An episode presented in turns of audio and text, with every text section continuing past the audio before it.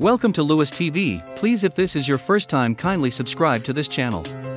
Afia Schwarzenegger rained bitter and deeply hurtful insults on TikTok sensation Linda Osei Kofios in a wildly embarrassing video making waves online.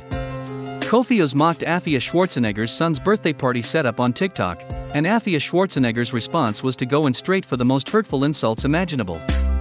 She attacked Osei over her Aluk using it to insult her mercilessly. Afia Schwarzenegger rained other insults on Linda, including unironically calling her ugly and a prostitute. Afia calling someone else ugly? We'll address that later on this site. The two ladies' beef commenced following Linda Osei's tame mockery of Afia Schwarzenegger's son's birthday party.